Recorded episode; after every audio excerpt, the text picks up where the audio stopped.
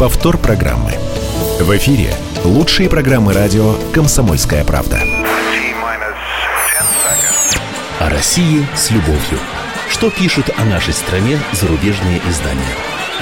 Здравствуйте. В студии замредактора отдела политики комсомольской правды Андрей Баранов. И, как обычно, я знакомлю вас с обзором наиболее интересных публикаций в иностранных СМИ о нашей стране.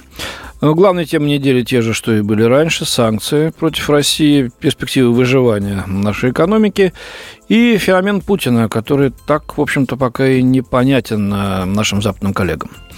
Ну, поехали. Э, россияне платят все более высокую цену за поединок Путина с Западом такой заголовок своей публикации в газете «Британский Таймс» предпослал ее сотрудник Бен Хойл. А, он цитирует слова Сергея Гуриева, в прошлом советника премьер-министра Медведева. Высказывание такое. «Если ничего не изменится, если санкции не будут сняты, а цены на нефть не вырастут, то через два года российское правительство столкнется с серьезной проблемой дефицитом наличных денег и невозможностью их где-то занять». Гуриев дал интервью в Париже, куда бежал в прошлом году, поскольку гонения властей заставили его опасаться за свою свободу, пишет автор. Ну, от себя скажу, что о Гуриеве мы не раз говорили, на свободу его никто не посягал. Просто жена его давно-давно живет во французской столице, где и месье Гуриев, очевидно, чувствует себя комфортнее и сытнее.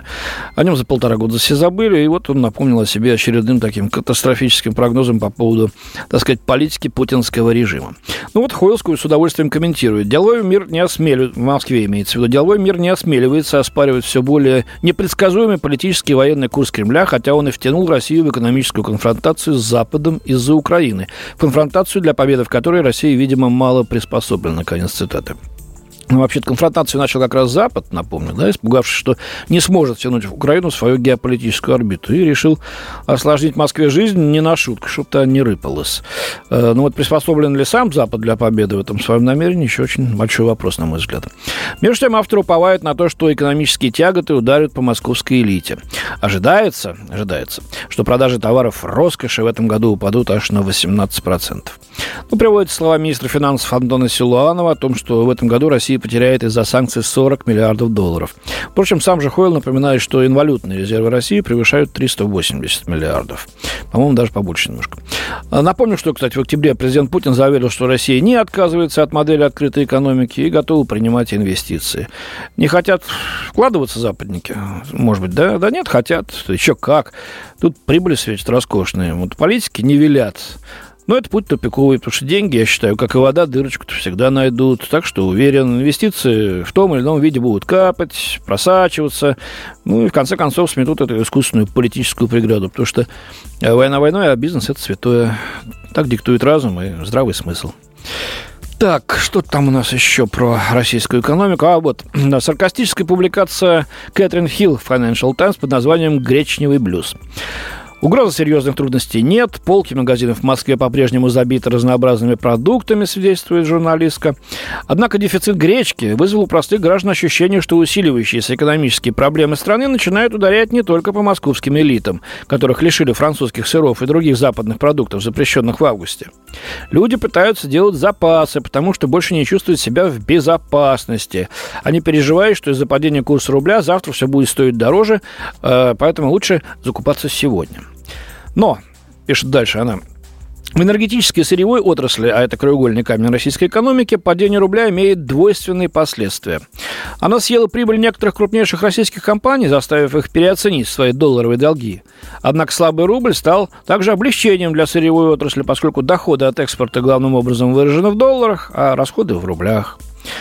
Вот цитата. «Ослабление рубля значительно способствовало компенсации столь же стремительного падения цен на нефть за последние месяцы, став отдушной, которая помогла защитить большую часть корпоративного сектора, а также российский бюджет от внезапного сокращения доходов», говорится в статье. Э, пока Москва старается не обращать внимания на подобные трудности, пишет Хилл, однако некоторые критики президента думают, что реальное положение экономики может стать важнее для россиян, чем гордость, которую Путин им внушает, и станет актуальным такой лозунг «нет гречки, нет России».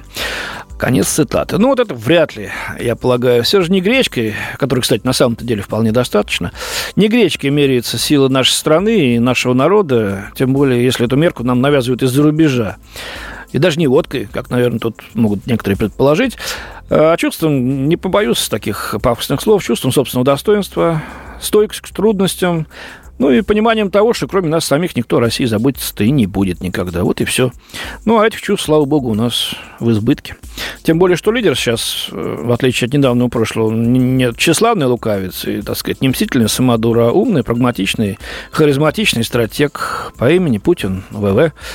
Вот. Э, и фигура Путина, кстати, продолжает вызывать гигантский интерес на Западе. Пресса его там демонизирует, топчет, э, пытается иронизировать. Но вот понять феномен того, как этому человеку удается сохранять недосягаемые для западных коллег рейтинги, самое главное, находить все новых почитателей за рубежом, вот это наши коллеги никак постичь не могут. Но попытки делают. Одна из них, посмотрите.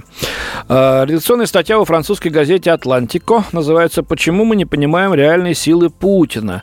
На вопрос издания отвечали Сириль Бре, преподаватель в Парижском институте политических исследований, и э, Флоран Пармантье, преподаватель в Парижском институте тоже политических исследований. Э, с начала кризиса на Украине ослабление Российской Федерации проявляется в различных сферах. Вместе с тем нельзя с уверенностью говорить об ослаблении президента Путина, что не перестает удивлять Европу. Это вот говорит Сириль Бре. Отвечая на вопрос, приведет ли объективное ослабление России после введения санкций, падения цен на нефть и курса рубля, приведет ли к ослаблению ее президента, политолог ответил. После ельцинского периода презрения России самими ее гражданами новый президент вернул россиянам определенную гордость. Способность нанесения ущерба интересам Запада всего лишь один видимый аспект восстановления национальной гордости, основанный на составляющих российской истории и истории советского периода. Речь идет о военной мощи, сплочении вокруг консервативных православных ценностей и активности на мировой арене в сфере спорта, СМИ и в мощном проявлении политической власти. На короткую перспективу президент Путин может укрепить свое положение в ходе преодоления трудностей и еще больше сплотить население вокруг себя. Но, но и на среднюю перспективу авторитет президента Путина не ослабнет, если только он не замедлится его внутренней и внешней активностью, уверен Сириль Бре.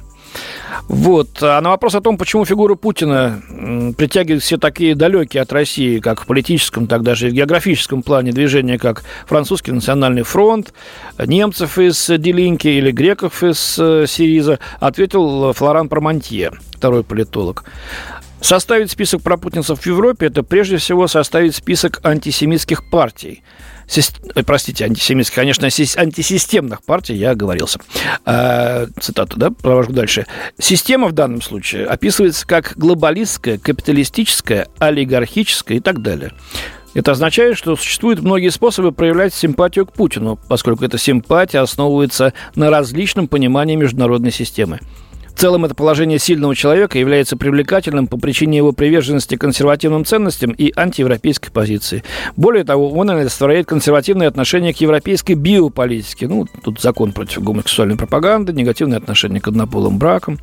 В общем, сильный лидер, мощное государство, консервативные ценности, с этими понятиями ассоциируется Путин, и э, приверженцев таких, понять, таких понятий в мире, в Европе в частности, очень много. Вот такое мнение на ваш, дорогие слушатели, суд. Ну и по такое неожиданное сравнение. Леонид Бершицкий из Bloomberg View пишет, что Путин справился бы с ситуацией в Фергюсоне лучше, чем власти США. Ну, в Фергюсоне, вы помните, белый полицейский застрелил э, черного подростка, хотя там не ясно, кто был прав, кто виноват, однако жюри присяжных белого полицейского оправдало, и это привело к погромам и выступлениям не только в Фергюсоне на, вот на этой неделе, но и э, по всем Соединенным Штатам. Так вот, что пишет э, э Бершицкий.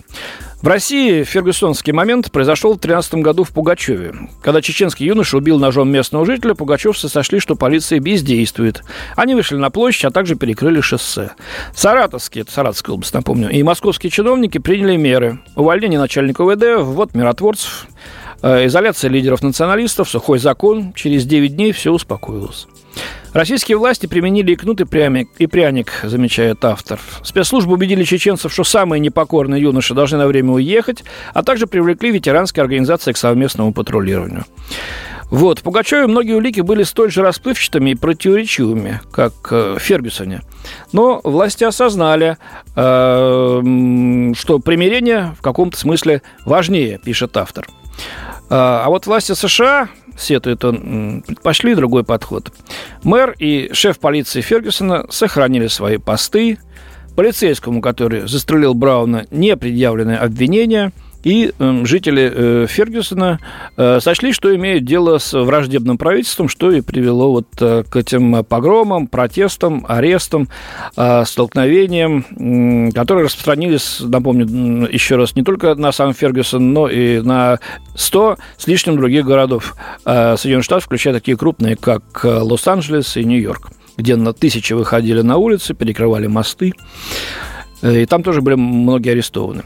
Ну и Бершинский э, заключает, э, российский режим не был бы столь стабилен и популярен, э, как сейчас, если бы не сочетал силу с успешными попытками привлечения людей на свою сторону – Последним аспектом власти Фергюсона пренебрегли, что повлекло за собой ущерб для всей страны. Вот такой вывод. Видите, даже и здесь, так сказать, президент Путин ставится в пример в данном случае властям Соединенных Штатов. У меня на сегодня все. До свидания. В студии был замредактор отдела политики комсомольской правды Андрей Баранов. Повтор программы. В эфире лучшие программы радио «Комсомольская правда».